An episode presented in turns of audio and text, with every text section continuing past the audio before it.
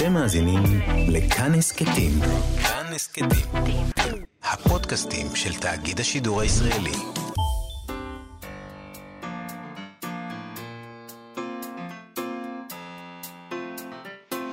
מה שכרוך עם יובל אביבי ומה יעשה לה.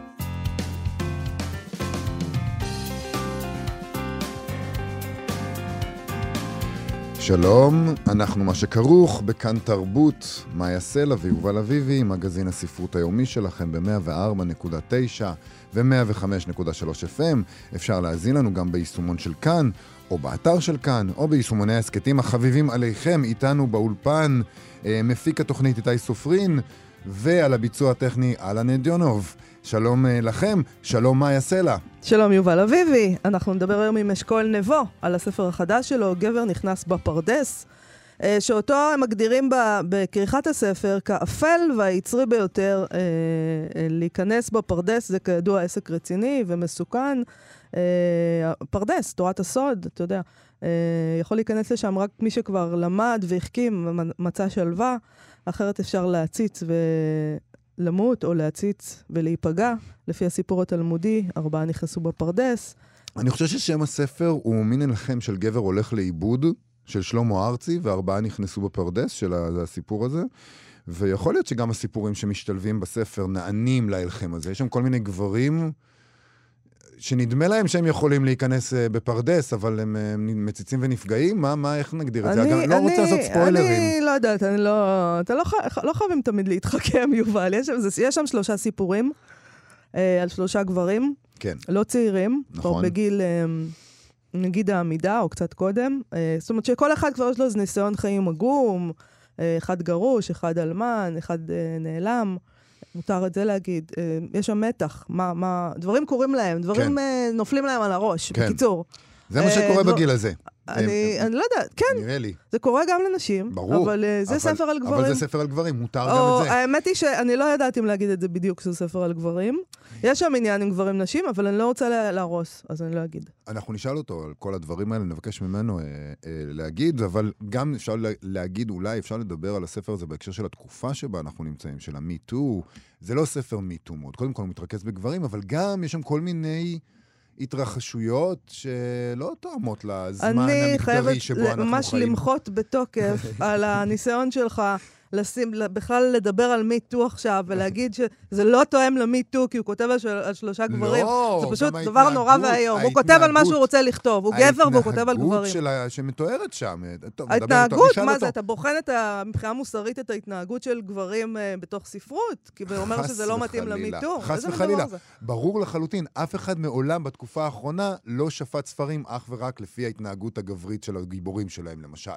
זה מה שעושים לפעמים במיטו. אבל אנחנו לא חייבים uh, לעשות את הדבר הנורא הזה. מה זאת אומרת זה מה שעושים? אנחנו יכולים לשאול את אשכול נבו, לא עושה את זה. אשכול נבו, האם הוא חשש ש... שאנשי המיטו... אתה יכול לשאול מה שאתה רוצה, אתה אדם חופשי. אני בטח. אני, אפשר להתווכח על החופשיות שלי. אני מותר לי למחות בתוקף, פשוט. אה, אה, טוב, תשמע, אנחנו נדבר גם עם אדווה ברנד על ספר הביקורים שלה. יש לו שם מאוד משונה, התפללתי לדרקונים דרך עץ, ככה קוראים לו. הוא יצא בהוצאת שתיים החדשה. ספר לא קל לקריאה, כלומר, קל במובן הזה שהוא כתוב היטב, אני לא הצלחתי להפסיק התוכן, לקרוא אותו. התוכן uh, זה ספר פוגע. לא פשוט על יחסי הורים וילדים, ועל האהבה הזאת, שכאילו, היא כאילו לא מוטלת בספק, כל ההורים, אנחנו אוהבים את הילדים שלנו וזה, אבל מה בעצם קורה כשהילד שנולד לנו הוא לא מה שדמיינו שהוא יהיה? כן. האם אנחנו עדיין אוהבים אותו? האם קשה לנו, אולי קשה לנו לאהוב אותו. כן. אולי יש ילדים שקשה לאהוב אותם. אולי את כל הילדים קשה לאהוב. נכון. נכון, זה לא מדובר uh, הרבה, ואנחנו נדבר על זה דרך הספר הזה, אבל לפני כן יש לנו הודעה משמחת. שבוע הספר העברי uh, קורה השנה. זה קורה, קיבלנו הודעה רשמית. Uh, שבוע הספר העברי יצוין בתאריכים התשעה עד התשעה עשר ביוני. אוטוטו. ו... ממש אוטוטו, mm-hmm. התאחדות המו"לים, התאחדות המוציאים לאור בישראל, בשיתוף עיריית ירושלים ועיריית תל אביב, הודיעו על זה עכשיו. הדוכנים בתל אביב לא יוצבו כמקובל בכיכר רבין, הם יוצבו השנה במתחם שרונה, בירושלים הדוכנים יוצבו במתחם התחנה. הוא יצוין בסימן לדמיין בשפה שלך. לא, לא הבנתי. לא יודע מה זה אומר. בסדר, אנחנו אוקיי. נגלה. קצת... לדמיין בשפה שלך, בסדר. אה, מאוד נרגשים שם, שרית אורן, מנכ"לית אה, התאחדות המו"לים, אה, אמרה, בזמן המגפה נרשמה עלייה ניכרת בקניות ספרים בחנויות המקוונות, ולכן דווקא השנה אנחנו מצפים לקהל, לקהל שלא ראינו בשנים קודמות, וגילה את עולם הקריאה במהלך הסגרים והבידוד. זה דרך מאוד יפה למצוא נקודות אור בשנה שחלפה כמוך, אתה. גם כזה כן, אוהב כן, למצוא כן, נקודות אור. ואני- אה, בוא נגיד רגע, כל העסק הזה, אמנם הם עושים שבוע הספר וזה, זה לא יקרה בכיכר רבין, כמו שאנחנו רגילים. נכון, זה במתחם שרונה. אז לא, אתה אומר את זה כאילו זה ברור מאליו, אבל זה, זה רגע. זה רגע, זה מה רגע. זה? זה? זה לא בכיכר רבין יותר. אבל, אה, אבל אה, יכול להיות שזה יהיה מדהים בשרונה. בהחלט, אין לי שום התנגדות לזה, שזה יהיה מדהים שם. אה, יש לנו גם את הדברים שאמר ביני טריבק, שהוא מנכ"ל הוצאת מטר ויו"ר התאח- התאחדות המו"לים. הוא אמר, שבוע הספר העברי יהיה האירוע הראשון מאז שפרצה הקורונה, שאפשר יהיה לבלות בו יחד, הורים וילדים ללא מסכות וללא בדיקות, ובדיוק על זה נאמר, פותחים דף חדש. אמן. פשוט, ואמרו אמן, הלוואי. אה, טוב, אז אה, אני, פשוט עכשיו שמענו חדשות, ודיברו על זה שיש, אה, נדמה לי, 29 נדבקים חדשים בקורונה, והיה לי צמרמורת כזאת לרגע. כאילו, לא, עוד פעם זה. ובכן, בואו נדבר קצת, אה, בואו נתרחק, בואו נברח, בואו נדבר על מה- ג'ון סטיינבק. נברח מהבשורה. יפה. אז ג'ון סטיינבק הוא, הוא, הוא סופר גדול כמובן, אה, זוכה פרס נובל, הוא כתב כמה מהספרים האמריקאים החשובים ביותר של המאה ה-20, ענבי זעם, על עכברים ואנשים, קדמת עדן. אה, הוא, הוא ידע לכתוב בצורה מעוררת השראה על, על האנשים החלשים, אה, המסכנים בחברה. ומסתבר שהוא כתב בתחילת דרכו ספר מתח, אה, ספר מתח על איש זאב, לא סתם ספר מתח, איש זאב. ספר שנקרא רצח בירח מלא. ככה לפחות טוען חוקר ספרות אמריקאית באוניברסיטת סטנפורד אה, בשם גווין ג'ונס. כן. גווין ג'ונס, נשמע דמות מתוך איזשהו ספר מתח. כן, בדיוק. איש הזאב, גווין ג'ונס. מה קורה לגווין היקר בלילות של ירח מלא? אה, אז מדובר בכתב יד בין אה, 233 עמודים שהוא כתב, סטיינבק, לא ג'ונס, כתב שנים לפני שהוא התפרסם כ- ככותב הענק שהוא הפך להיות. דרך אגב, זה אחד משלושה, מסתבר. מתברר שזה אה, שלושה רומנים שלו שמעולם לא פרסמו, שניים מתוכם הוא השמיד, אבל את זה לא. בספר הזה הוא כתב תחת השם פיטר פים. שים לב, פיטר, פטר פים, פטר. פים. המו"לים דחו אותו, הוא הגיש אותו למו"לים ב-1930. פטר פים וגווין ג'ונס. זה ממש, זה סדרה, זה סדרה בלשית נחותה ככה, שאתה רואה שני פרקים ואתה אומר, אוי ואבוי, אני לא מאמין שאני חייב לראות את שאר הפרקים של הדבר הזה, אבל אני אראה אותם. אה, טוב, אז הדבר הזה שרד בארכיון, והחוקר הזה, ג'ונס, קורא עכשיו, הוא מצא את זה במסגרת מח... מחקר שהוא עשה. והוא קורא עכשיו למנהלי העיזבון של סטיינבק לפרסם את הספר, שלדבריו לא רק שלא פורסם עד כה, אלא שאיש אפילו לא ידע עליו. הוא אומר, יהיה עניין ציבורי עצום בספר, רומן שאיש לא יודע עליו, זה מדהים. זה אז אומר. בכתבה על דבר הזה בגרדיאן מספרים לנו על מה הספר, עלילתו מתרחשת בעיירת חוף קליפורנית, שבה מתבצעים כמה מקרי רצח מזעזעים בלילות של ירח מלא, כמובן. החוקרים חוששים שמפלצת על-טבעית הגיחה מהביצות הסמוכות. בספר הזה מככבים עיתונאי צעיר, מנהל של מועדון ירי ובלש חובב אקצנטרי, שחוקר את המקרה על סמך ניסיון הקריאה שלו בספרות בלשית פופולרית, שזה יפה. על סמך ניסיון הקריאה, הוא חוקר. כן. Uh, הספר כולל גם איורים של סטיינבק, uh, ש- שכביכול אחת הדמויות בספר ציירה אותם. שזה דבר, כי אין הרבה איורים שלו. נהדר, זה מקסים. לכל, לכל ידיעתי, אבל אה, ג'ונס אומר שהספר הזה רחוק מאוד מהעולמות הריאליסטיים שאנחנו מכירים מהרומנים של סטיינבק, אבל הוא אומר שזה כן הולם את הסגנון הנטורליסטי הידוע של סטיינבק, במובן של העניין שלו בטבע האנושי ובמה מניע את האדם, אה, והוא גם טוען שזו יצירה שהקדימה את ז'אנר הנואר הקליפורני. בספרות הבלש. הוא אומר, נכון, הוא אומר שזאת יצירה שונה מאוד משאר היצירות של סטיינבק, בז'אנר אחר לגמרי כמובן, אבל uh, מתקשרת לעני, לעניין הזה של סטיינבק בהתפתחות האנושית האלימה, באפשרות של בני אדם לבצע מעשי אלימות אכזריים. הוא משער שהספר היה מחריד מדי בשביל המו"לים של אותה תקופה, שנות ה-30 של המאה ה-20, אבל האחראים על, על העיזבון של סטיינבק לא רוצים מסתבר, לנסות את מזלם גם עם המו"לים של היום, והם אמרו שהם לא מתכוונים לפרסם את הספר. סטיינבק כתב תחת שם עט ובחר שלא להוציא את הספר בימי חייו, ואנחנו נמלא אחר מבוקשו, הם אמרו. ג'ונס טוען אה, אה, כנגד שסטיינבק כן ניסה לפרסם את הספר בחייו, פשוט דחו אותו. אז, אה, ו- וזה כתב יד שהוא לא השמיד, כמו שהוא עשה לשני הרומנים האחרים שלו מתחילת דרכו. אז, אם כי, אז אם הוא כי רצה אח- לפרסם. אם כי אחרי שהוא התפרסם, הוא מן הסתם יכול היה לפרסם את, ה... את הספר הזה. מה זה משנה? אבל הוא מת עכשיו. אני לא מבינה אני- את, אה, מה, מה, מה יש לכבד את אה, הרצון שלו עכשיו אני- בכלל. אני חושב, באמת, הספרות יותר גדולה מזה, אני באמת חושב שסטיינבק זה הוא של. כולנו, אני ממש רוצה לקרוא את זה פשוט. נכון? זה נשמע לי מדהים. זה נשמע לי ממש ממש מדהים, אה, אני מאוד רוצה לקרוא את זה, וזה מזכיר לי קצת ספר בשם האיש ההפוך, של פרד ורגס, שגם הוא ספר בלש שונה מאוד, התפרסם כאן בעברית בהוצאת בבל, וגם הוא משתמש במיתוס הזה של איש הזאב כדי לבחון את הנפש האנושית ואת המוכנות של ההמון אה, לבצע לינץ' אכזרי על בסיס חדש, חשדות מפוקפקים, מופרכים לפעמים. נשמע ש- אקטואלי. כן, בדיוק. אה, שם, דרך אגב, מחליטים שיש שם איזה איש נטול שיער, אה, והם מחליטים שהוא אחראי לרציחות מזעזעות בסגנון איש הזאב שמתרחשות בספר, בטיעון, הטיעון הזה, מה, למה הם חושבים שזה הוא? כי זה אומר שהשערות שלו הן מבפנים. שזה אה, כאילו יופי. מדעי. יפה. זה מדעי. השערות שלו מבפנים, יפה. נכון. וגם לא שם, קראתי את זה, אני מסמלת ספר- לי זה לקרוא את זה. ספר טוב מאוד. האיש ההפוך. כן. אוקיי. וגם שם יש התרחשות מאוד מותחת ומבעיטה, שהיא לא עיקר הספר, אלא הדמויות, עם דמויות והסגנון, וזה טוב, אז תראה, מאוד מזכיר. זאת, אה, אני, אני סימנתי לעצמי את זה באמת, את האיש ההפוך של פרד ורגס, לקרוא, כי לא קראתי, נשמע מעניין. אה, אבל זאת לא היצירה היחידה של סטיינבק שאנחנו כנראה לא נקרא, בגלל שהאחראים לא מוכנים לפרסם שום דבר של סטיינבק שלא פורסם בחייו. אה, ג'ונס מצא עוד יצירה שלו, case history, שהיא גרסה מוקדמת של סיפור שלו בשם The Vigilant, כן. המשמר, שמבוסס על מקרה אמיתי של לינץ' אה, בשנות ה-30. עוד עדות לעניין של סטיינבק, שלא, כאמור- לא בלתי רלוונטי לימינו, על האלימות שבני האדם מוכנים להפעיל על בני אדם אחרים. כן, זה כנראה מאוד uh, עניין אותו, ובהחלט, זה מעניין גם אותנו. נכון. אז uh, לפני שנדבר עם אשכול אה, נבו, נשמע את דיוויד ברוזה בשיר שמופיע שם אצל אשכול נבו בספר. אז uh, החלטתי להיכנס עם השיר הזה לראיון. בבקשה.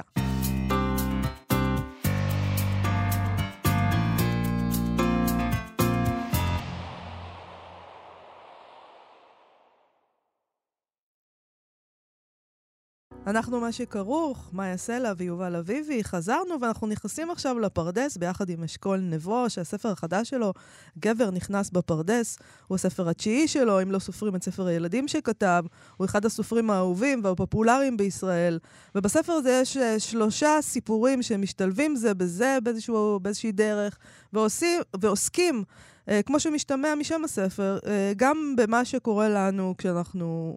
אולי מתעקשים לחקור במופלא מאיתנו, או לחפש דרך, או לנסות uh, לצאת מתוך המרובע שלנו, כן. או להיות מאושרים, או כל מיני כן. דברים מגוחכים כאלה. Uh, אתה יודע, uh, גם אם לפעמים הדבר הזה קשור ליחסים שלנו עם הקרובים לנו, או עם עצמנו, כאילו לזוז, לזוז, לחפש. לזוז, בדיוק, לחפש. לחפש, זה מסוכן, זה מסוכן. אמ, אוקיי, לפי ההגדרה של ה... של ה... על, על גב הספר, של המחבר, אז זה מדובר ב... בספר אפל, האפל והיצרי יותר מספריו האחרים, אה, והוא בעצמו אולי פה נכנס בפרדס אה, ליער הזה של ז'אנר המתח. אני מדברת נורא בזהירות, נכון. כי... כי אפשר לעשות ספוילרים בדיוק. לספר הזה. בדיוק. אז, אני, אז ניתן לו לתאר אותה, כן, את בדיוק. הספר. שלום, אשכול נבו. שלום, שלום. אז אני, אני אתן לא לעשות ספוילרים. בדיוק. שהוא יבחר מה לעשות, למה שאנחנו. נישא את האשמה על הכתפיים שלנו? זה- כן. אז, אז באמת קשה לדבר על הספר הזה, זאת אומרת, אני יכולה לדבר עליו, אה, אם, אם, אם היינו יודעים שכולם אה, קראו, הייתי יכולה לדבר בצורה פתוחה יותר, אבל בוא, ת, אז תגיד אתה, ת, תספר לנו על מה הספר. אז קודם מה כל מאוד. אה, מאוד שמחתי ש, שדויד ברוזה הקדים את, ה, הקדים את השיחה שלנו, כי השיר נמצא בתוך הספר. נכון. שמביא את אחת אה, הדמויות לכמעט בכי כל הזמן.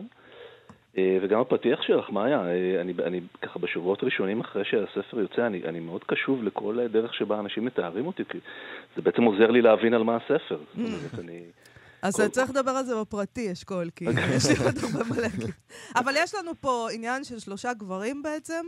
אה, שמשהו נופל להם על הראש, אפשר להגיד. משהו כן, קורה בשלב להם. מתקדם יחסית של החיים. אבל כן. גם, גם, גם צעירים יותר בעצם. בכמה גילאים, אבל כבר לא ילדים, וכבר לא נוער, וכבר לא אחרי צבא, ולא הדבר הזה. כן, יש פה, יש פה בעצם גבר אה, גרוש, אה, לו ילדה, והוא נוסע לנחם אלמנה, אה, שהוא פגש יחד עם בעלה, הם היו בערך דבש בדרום אמריקה, ושם הוא פגש אותם, וכשהוא, הוא, ככה במהלך ה- הניחום והשיבה, ו, ומה שקורה אחר כך, הוא, הוא מגלה בעצם שהמוות של בעלה לא, הוא לא, לא היה מהסיבות ש, שהוא חשב או שהתפרסמו ב, בעיתון. כן. אז זה הסיפור הראשון. הסיפור השני, יש לנו רופא, הוא, הוא מבוגר יותר, הוא, הוא בן 65, רופא בכיר, מחלקה פנימית, ומגיעה מתמחה חדשה וצעירה, וברגע שהיא מגיעה, הם, הם, נהיה ביניהם איזה מין קשר כזה ששניהם לא בדיוק יודעים להבין אותו ולהגדיר אותו, ומשם זה מתפתח. אה, והסיפור השלישי, שבו מופיע השיר של דויד ברוזה באמת, זה זוג שהולך לטייל אה, בפרדסים, אה, זוג נשוי הולכים לטייל בפרדסים שליד העיר שלהם,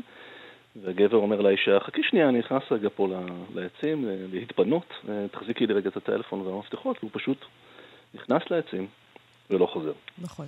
רק אז- לפרדס ונעלם. אז, אז יש איזה, איזה כאב, וזה גם קשור לשיר הזה של דיוויד ברוזה, בעיניי לפחות, יש איזה כאב אצל שלושת הגברים האלה, אה, שאני אגדיר אותו באופן כללי, של הכאב הזה של החיים עצמם. של ה... זהו, זה, זה החיים. זה, זה, זה לא, הדבר הזה, זה לא יותר האפור, מזה. הבינוני הזה, כן. וה, ויש איזה רצון ל... זה קורה, זה, זה, הם, הם תמיד, זה תמיד החיים, רק אתה מגיע לגיל, אה, נגיד, ח- 50 והלאה, או קצת פחות, אז אתה פתאום אומר לעצמך, טוב, זה כבר לא... אני כבר לא אסע במכונית ספורט פתוחה לא. בפריז. אני כאילו- לא אהיה ליאונרדו דיקפריו, זה that ship has sailed. לא, זה היה מריאן פטפול שם, דיברה מגרונך. נכון.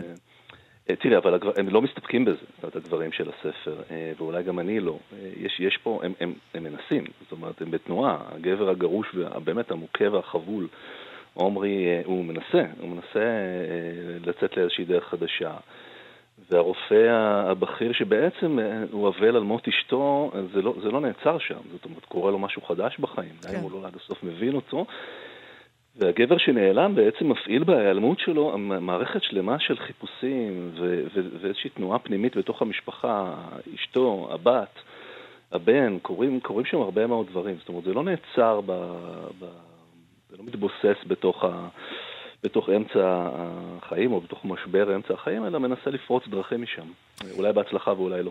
אבל העניין הוא, העניין הוא, בחרת בגבר נכנס בפרדס. העניין של להיכנס בפרדס אה, הוא שאתה צריך לעשות את זה כשאתה בשל.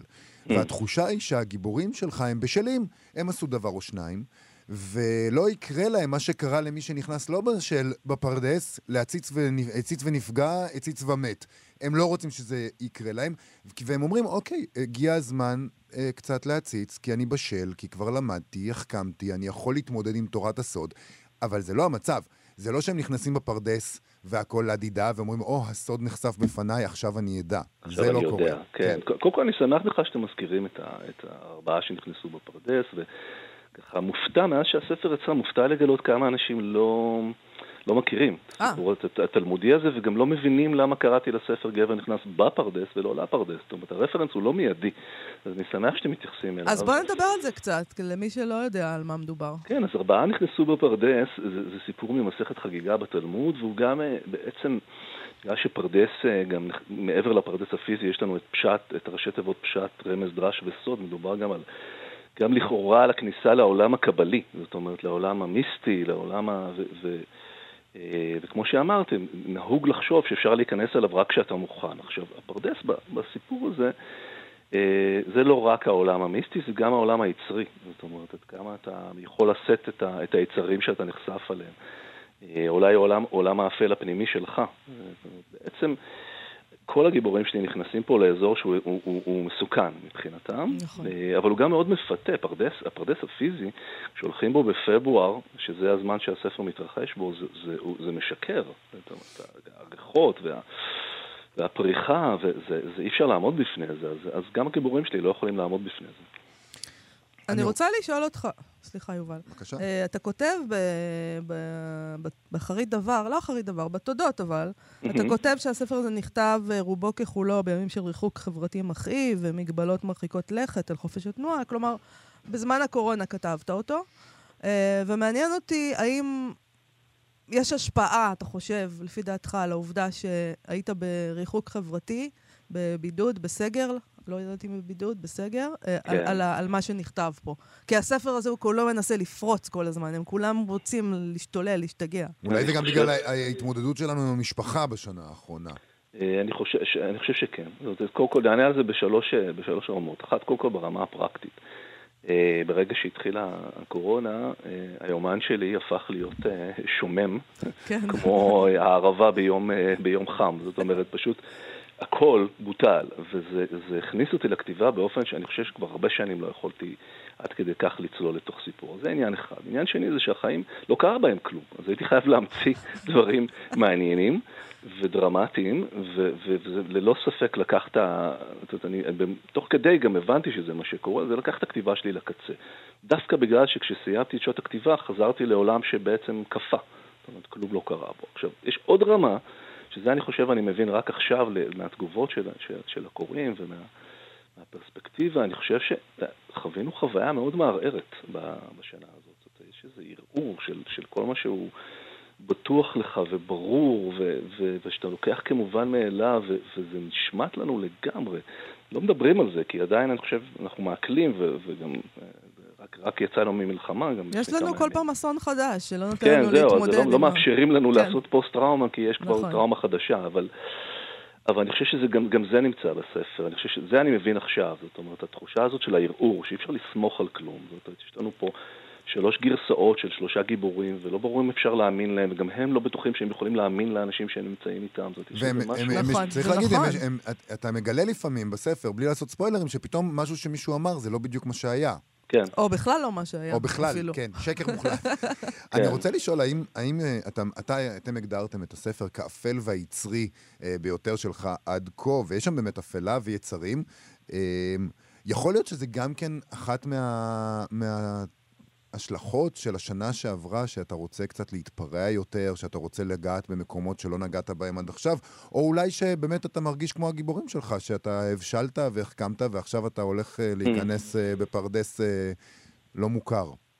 אני לא יודע, זאת אומרת, אני לא, אני לא בטוח שאני יודע עד כדי כך, זאת אומרת, אני עד כדי כך מבין ויודע איך ויכול לנתח תהליכים של כתיבה במרחק כל כך קצר מהיציאה של הספר. אני יודע שמבחינה מוזיקלית, עבדתי גם המון, עבדתי המון עם מוזיקה בכתיבה של הספר. אז עבדתי עם מוזיקה שהיא, שהיא מאוד אינטנסיבית. זאת אומרת, זה היה כנסיית השכל בסיפור הראשון, ובסיפור האחרון בכלל עבדתי עם... עם עם אינפקטד משרום ו- וטרנסים של טיאסטו, זאת אומרת, זה, זה היה מאוד, כנראה בגלל שהחיים היו כל כך אה, איטיים, ומין, אה, כמו מין חסך חושי כזה, בדברים שהורגלנו בהם, אז, אז אני חושב שזה לקח אותי מאוד לא, לאינטנסיבי. אה, אני לא יודע אם הבשלתי או לא, ככותב או לא הבשלתי, אני יודע שהרגשתי איזה חופש אה, בכתיבה של הספר הזה, דווקא באיזשהו אופן, דווקא בגלל שהייתי כלוא.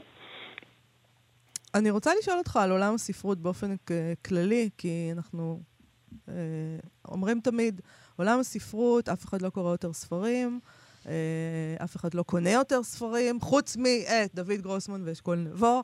אה, ואתה גם, אה, יש לך בית ספר לכתיבה מאוד גדול, אה, ומעניין אותי מה אתה חושב על כל העסק הזה, בייחוד שאנחנו עכשיו התבשרנו ששבוע הספר כן יקרה, כן. אתה כן תוכל לחתום על הספר. בוא- נהיה- חיוביים, זאת אומרת, כן, אה, להתלונן- תמיד אפשר, וגם אה, ככה לצייר ב... לא, אבל אתה יכול אולי להרשות לעצמך להיות חיובי, אבל נגיד האנשים האלה שלומדים אצלך, אה, כן. מה אתה יכול להבטיח להם מלבד דם, יזע ודמעות? קודם כל, קודם כל, קודם כל, דם, יזע ודמעות זה מה שכן, מובטח להם בשיעור הראשון, זה תהליך של כתיבה, בלי קשר למה שקורה בעולם ועד כמה העולם מתעניין בספרים, הכתיבה תהליך שדורש המון סבלנות, והרצון לכתוב משהו ולקבל עליו לייק בתוך כמה ימים, זה לא, זה משהו ש, שאנחנו מדברים עליו הרבה עם התלמידים. אבל כן. כן, אני רוצה להתייחס לשאלה שלך. תראה, הייתה, הייתה שנה קשה מאוד לעולם הספרות בארץ, אגב, זה מעניין, זה לא קרה בחו"ל. בחו"ל אנשים דווקא כן קראו, והתעשייה נכון. כן עבדה. אבל הנה, יש לנו הזדמנות. זאת אומרת, באמת, יש שבוע ספר, אה, אין קורונה, אפשר לחזור, לקנות ספרים, זה מאוד חשוב. זאת כל מי ששומע את התוכנית שלכם, אני בטוח שהוא מתעניין, אני לא בטוח שהוא קונה. זה חשוב לקנות. חשוב, חשוב לקנות ולעודד את התעשייה הזאת ולהזרים לאדם חדש. זה חשוב לי, זה חשוב לי גם בגלל התלמידים שלי. וכן, את צודקת, אני מודאג... מודאג, כשתלמידים שלי עכשיו מפרסמים ספרי ביקורים, אני, אני, אני, אני חושש יחד איתם. ואני מקווה שבאמת השבוע הספר והחזרה לחיים שהם חיים אקטיביים, והחופשות שאולי יחזרו, ולקרוא בחופשה, אני מקווה כן. שזה הכל ייתן לנו איזושהי תנופה כזאת. אני יודע שאני, אני, מאז שהספר שלי יצא, אז, אז באמת חוויה מאוד מאוד חזקה. אה, יש, יש קוראים שם בחוץ, זאת אומרת, הם לא...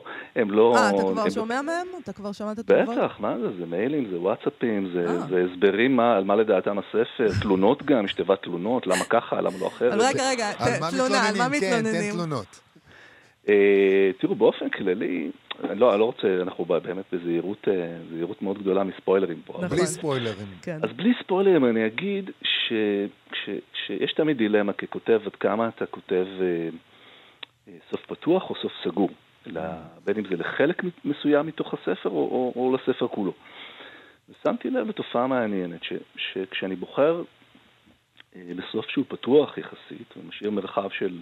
של פרשנות והשראה, אז מצד אחד זה מביא איתו תלונות. זאת אומרת, מתחיל גל של תלונות. ומצד שני, אנשים זוכרים את זה, זה מטריד אותם, הם ניגשים אליי. שזאת הסיבה שעושים את זה הרבה פעמים. אתה רוצה כן, להשאיר את הסוף פתוח כדי, כדי לא לכבוד. אבל הם רוצים שתגיד להם מה היה בסוף, הם, לא יודעים, הם לא יודעים מה הם רוצים, זה בדיוק הקטע, הם חושבים שהם רוצים סוף סגור, אבל זה יותר כיף להם ומעניין להם ונשאר איתם הסוף הפתוח, זה מה שאני מבין שאתה אומר. אני חושב, זה באמת החלטה שכל כותב עושה, וזה גם פר סיפור וספר, אני חושב ש... אני, אם אנשים, נגיד, ניקח דווקא ספר אחר, נוילנד שיצא ב-2011, אנחנו עכשיו ב-2021, לנוילנד יש סוף פתוח, אולי בלי שהתכוונתי יש לו סוף פתוח. ואנשים עד היום, עשר שנים אחרי, באים אליי ומדברים איתי על הסוף של נוילנד ורוצים לדעת מה, למה התכוונתי. אבל מה קרה שם? כן, הוא איתה, הוא לא איתה, מה... טוב, אתה, אז אתה יכול לכתוב ספר המשך. אני רואה שיש לזה קהל. אה, כן, זה עולה בדעתך דברים כאלה? עולה בדעתי דווקא, טוב, אני לא, אני, זה אסור לדבר על זה יותר מדי, כי אז זה לא יקרה, אבל יש אחד מהספרים שלי כן, כן מפתה אותי, ויש לי איזו מחשבה כזאת אולי, אה, אולי לחזור אליו. איכשהו כל פעם מגיע סיפור חדש ורענן וסוחף אותי פנימה, אבל, אבל כן יש לי, לאחד מהספרים יש לי איזו מחשבה ככה לחזור אל הגיבורים ולבדוק מה שלומם. אה, אני לא מבטיח. בלי נדר. בלי נדר, כן. אשכול נבו, גבר נכנס בפרדס, יצא עכשיו בהוצאת כנרת זמורה. אמ, ספר אה, מעניין. מי שרוצה לגלות את כל הספוילרים שלא אמרנו נכון. כאן, יש הכל עוד, שם. יש עוד הרבה בפנים, ו- ואפשר למצוא את זה, ואפשר יהיה למצוא את זה, ואותך אני מניח. בשבוע הספר אנחנו מקווים שזה יהיה נפלא ומלא אנשים ומלא קניות. תודה נבו, רבה. תודה רבה. תודה רבה, להתראות. להתראות.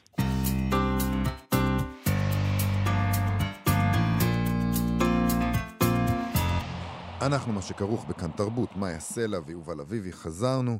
בספר התפללתי לדרקונים דרך עץ, זה ספרה הראשון של אדווה ברנד, הוא יצא עכשיו בהוצאה חדשה, שתיים, מתוארת משפחה ישראלית רגילה. אימא, אבא, שני ילדים, אבל לאט לאט מתברר שאחד הילדים אינו רגיל. ולאורך חלק מאוד גדול מהספר, לא ברור בכלל מה לא רגיל. נכון. זאת אומרת, הדרך לפענוח ולהבחנה... חלק מהעניין זה שהם מנסים להבין מה... כן, חלק גדול מאוד כן. זה, זה לנסות להבין, והתסכול הזה של לא לדעת ולא להצליח, ושיש אבחון אחד, ואז זה לא נכון, וכולי וכולי. ו- וזה דרך ארוכה מאוד ומייסרת מאוד. אמ, עבור, עבור המשפחה, ובמובן מסוים, ואני לא אומר את זה בצורה שלילית, זה גם עבור הקורא. זה, יש בזה משהו מאוד... זה uh, מתח. זה, זה מותח, במתח. וגם זה גורם לך לחשוב על עצמך כל הזמן. נכון. עבורי לפחות. אה, עבור האם, גיבורת הספר, גאיה, זה גם דרך רצופה באשמה. כיוון שכול... וזה, שוב, זה גם מתקשר לדברים שאנחנו מרגישים. כולנו נורא רוצים לאהוב את הילדים שלנו, אהבה, נטולת חשבונות ותנאים, לקבל אותם בדיוק כמו שהם, אבל לפעמים לא פשוט לאהוב אותם, לא בגללנו, בגללם. אה, אז נגיד לא, ש... זה, גם, זה גם בגללנו, יובל. גם בגללנו. בגלל שאנחנו חלמנו על איזה ילד, ו... נכון. ואז יש לנו ילד אחר ממה שחלמנו. נכון. זה קשה. שלום לאדווה ברנד. שלום, צהריים טובים. צהריים טובים לך, אדווה. ספרי לנו קודם כל על השם. השם כן, של השם, הספר... השם לא מופיע לא- בספר. לא מובן אני. חושבת. נכון. אוקיי. נכון, השם לא מופיע בספר. Uh, השם התפללתי לדרקונים דרך עץ הוא בעצם uh, משפט שאמר הבן הבכור שלי איתי כשהוא היה בן עשר. Uh, איתי הוא על הספקטרום האוטיסטי, בדומה ליונתן בספר. וכשהוא היה בן עשר הייתה לו מחנכת שהוא מאוד אהב, היא הייתה חולה ולא הייתה שבוע בבית הספר. אה, היא כתבה לו בוואטסאפ לשאול מה שלמה, והוא ענה לה, טלי, אני כל כך התגעגעתי אלייך, התפללתי לדרקונים דרך עץ שתהיי בריאה. זה כל כך ייחודי, זה כן, משפט כל כך כן, ייחודי זה ולא... משפט נהדר, זה משפט מאוד אוטיסטי למי שמכיר. כי בעצם הוא משלב פה את האמונה באיזה משהו שאני רואה ואחרים לא רואים, את הכוחות המיוחדים שלי, ומצד שני באמת את הדאגה בדר- בדרך שלי לבן אדם אחר, בדרך שהיא ייחודית לי. אה, והמשפט הזה מאוד נשאר לי, הוא כבר אה, עברו מאז שנים.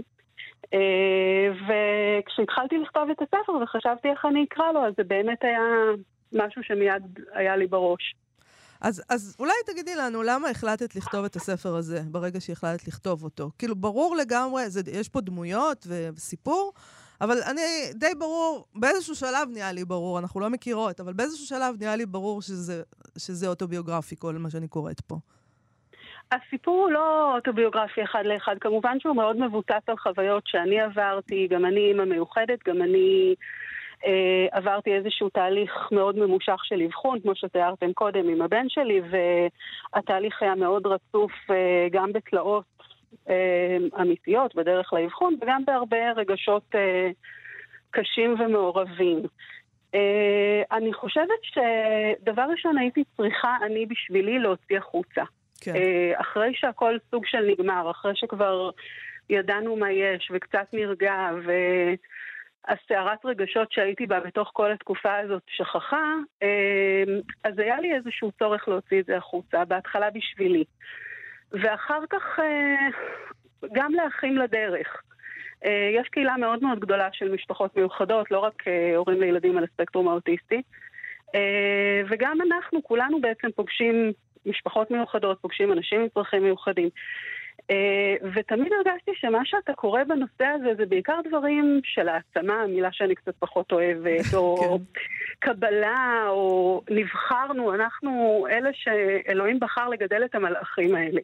לא נבחרתי, הייתי מוותרת, הייתי שמחה לגדל ילד בריא. Uh, אבל uh, הסטטוס נפל עליי, ואני עדיין גאה בו. Uh, אני חושבת שתחת הנסיבות הקשות אנחנו עושים את הטוב ביותר.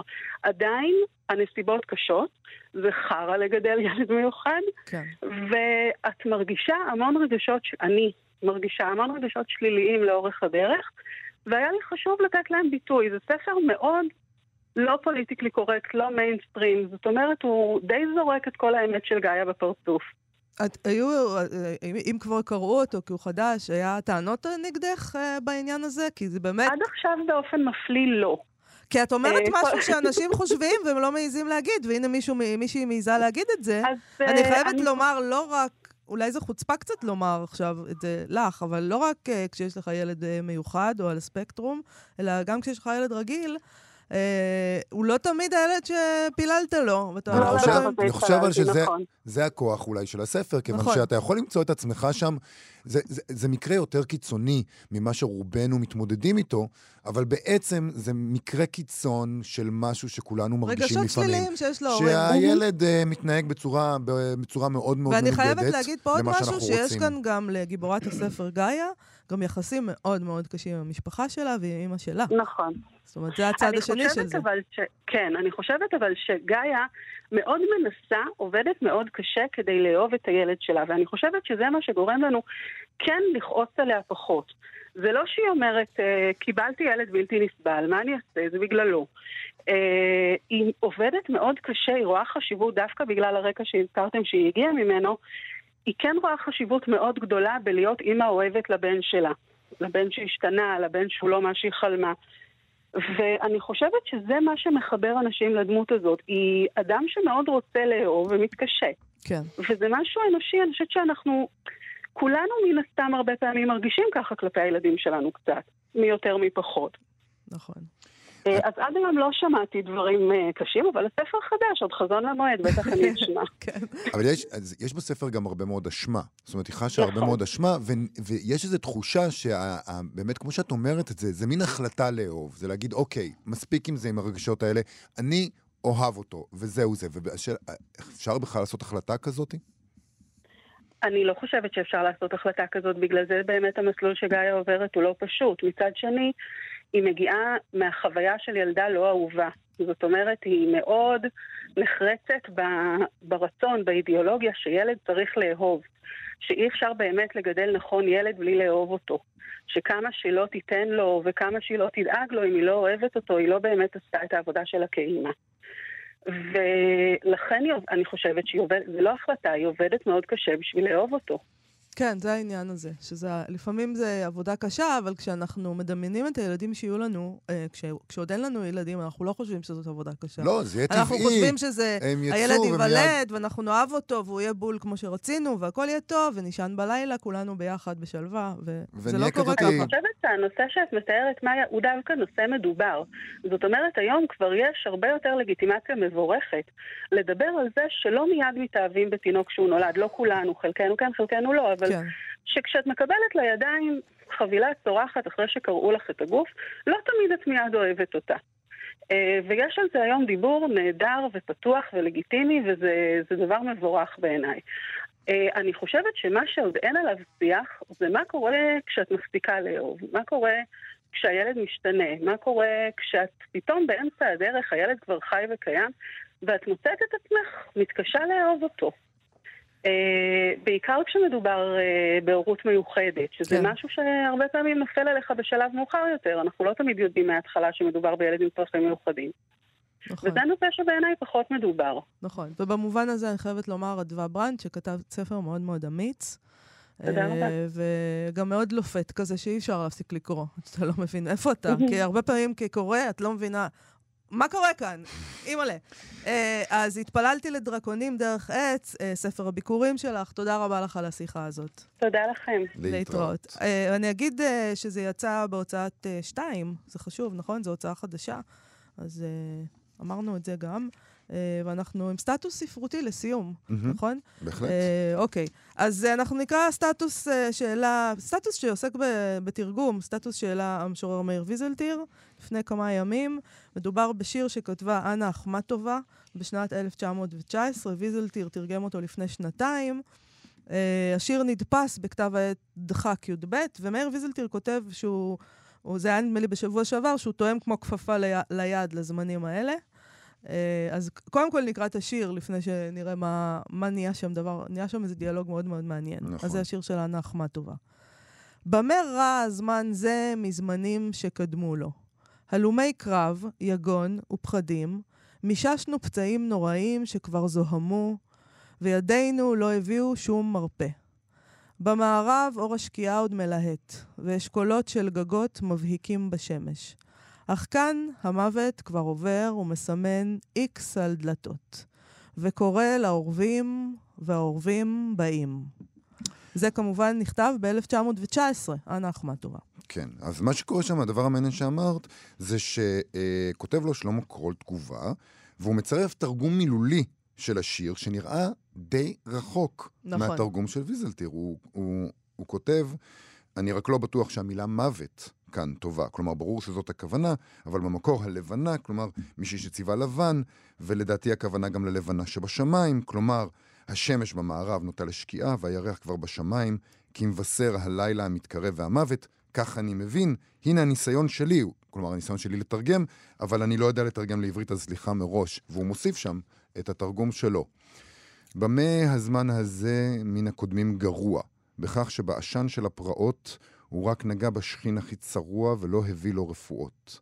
השמש הארצית במערב זוהרת, ובאורה מנצנצים עוד רעפים, אך הצחורה כבר כאן סימנה בתי הכרת ולעורבים קוראת, והעורבים עפים. וויזלטיר, מאיר ויזלטיר משיב על זה. הוא אומר לו, כפי שהבחנת מן הסתם בעצמך, החלטתי מלכתחילה להימנע מן החזריזה שבמקור, ובכלל, התרגום שלי הוא חצי עיבוד, שכן הוא מתרגם את השיר של אחמטובה לא רק מרוסית לעברית, אלא גם לפואטיקה אחרת. לי אין עניין בנוסח תרגום נאמן מדי, במרכאות כפולות למקור, שאינו מעמיד שיר אמין בעברית. זה מאוד מאוד מעניין מאוד בעיניי, מעניין, כי כן. זה מראה לנו באיזשהו אופן אה, עד כמה אנחנו קוראים אה, אה, מבעד למטפחת. אה, כשאנחנו קוראים תרגום, אה, ופתאום אמרתי, אולי צריך להוציא ספרים שיש בהם תרגום מילולי מהמם, של הטקסט לצד התרגום הפואטי. כן, כאילו, אה, בעצם תרגום מילולי ואז את התרגום. כדי שנבין. אה, שנדע את הפער, אתה יודע, לגיא זוהר יש אה, תוכנית כזאת אה, אצלנו בכאן 11, בטלוויזיה, שהוא כן. בודק אה, מהצד השני. הוא בודק שם פערים בין מה שנאמר לבין המציאות. ואם הוא היה מתעסק בספרות, גיא זוהר, אז באמת הייתה לו הרבה עבודה. אה, אולי בגלל, הוא בחר באפשרות הקלה יותר. גיא זוהר? כן, אני לא יודעת, אני לא יודעת. לא בטוח. אני, טוב לי בספרות, לא הכל. בסדר. כן, זה מה שנחמד גם בספרות, שכאילו, אתה יכול לעשות מה שאתה רוצה, אה, בסך הכל. כן, אבל יש לך איזו תחושה שבעצם כשאתה רואה את, הפער הזה, אז אתה אומר, אנחנו לא קראנו את לא זה. קראתי בחיים שלי את אנה אחמטובה בעצם. ברור. אתה צריך כאילו להבין ואולי אף שלא פעם... קראת שום אה, משורר או סופר, שלא קראת אותו בשפת המקור. בדיוק. לא קראת אותו. זה, בעצם. זה, זה, וזה הבנה קצת, די אה, מזעזעת. זה מזעזע. זה מזעזע. נכון. עוד דבר מעניין שאנחנו למדים כאן, זה שאצל אחמטובה יש לשון נקבה. היא קוראת לעורבים, והעורבים עפים, ואצל ויזלטיר קורא לעורבים. זכר, כמובן, כי מדובר במוות, ש... ו... ומוות הוא זכר. אצלו העורבים והמוות שניהם זכרים. נכון. אה, ואצלו העורבים באים, לא עפים. נכון. אה, ובעיניי, אגב, זה כמובן באמת יותר מוצלח, שהעורבים באים מאשר שהם עפים, כי הם באמת באים. אז אה, אתה יודע, הוא אומר, קורא לעורבים והעורבים באים, אה, ובתרגום המילולי, אה, היא, היא כותבת, ולעור, ולעורבים קוראת והעורבים עפים. ובאיזשהו, לא יודעת, לי יותר, בעיניי כמובן יותר מוצא חן, שאם את קוראת לך, להם, אז הם אז הם באים. באים. אבל פה היא בעצם, היא קוראת להם והם לא באים. נכון. זה שונה, זה הפוך. זה, זה הפוך. יכול להיות שהיא קוראת והם בורחים, כאילו, הם עפים הם לכיוון אחר עפים לגמרי. למקום אחר, הם לא באים. רגע, אז מה את מעדיפה? אני באיזשהו אופן מעדיפה מבחינת הצליל של זה. שהם את- יבואו? את ה... וקורא לעורבים, והעורבים באים. תראה איזה יופי זה. אז את יודעת מה זה אומר? זה אומר שבסופו של דבר, את גם אופטימית. כי כשהעורבים באים זה יותר אופטימי מאשר שהם עפים. אה, לא. למרות שהעורבים הם, הם חיה אני- מאיימת. אני- אני רוצה אז להגיד, אולי כשהעורבים באים זה סימן לא טוב. אה, אתה חייב לקרוא גם את השורה למעלה כדי להבין שהמוות כבר עובר, כן. הוא מסמן איקס הדלתות וקורא לעורבים, זה המוות קורא. להם. אוי, הם באים אליו. נכון. אה, איך- לא, איך אופטימי הניסיון- קשור פה הניסיון להיות לסיפור? אופטימי פשוט אה, הוביל אותי אל הקרקע הפעם. כאילו. ממש. אין שום דבר אופטימי באף אחת מהאופציות. לא, וגם אופטימי זה לא איזה מין אה, שאיפה לא. כשאנחנו מדברים על שירה. לא, ובטח לא בשיר כזה או בתקופה כזאת. למה להיות אופטימי? מה אופטימי פה עכשיו? יפה. אני שמחה שהצלחנו להוריד אז, אותך אה, לעפר. כן, ואת המאזינים בטח. אז בנימה פסימית זאת, אנחנו צריכים אה, לסיים נכון. להיום. נגיד תודה לארז שלום ולאיתי סופרין שעשו איתנו את התוכנית. אנחנו מזמינים אתכם ואתכן כרגיל לעמוד הפייסבוק שלנו ולעמוד הפייסבוק של כאן תרבות, ואנחנו ניפגש שוב מחר. להתראות. אתם מאזינים לכאן הסכתים. כאן הסכתים. הפודקאסטים של תאגיד השידור הישראלי.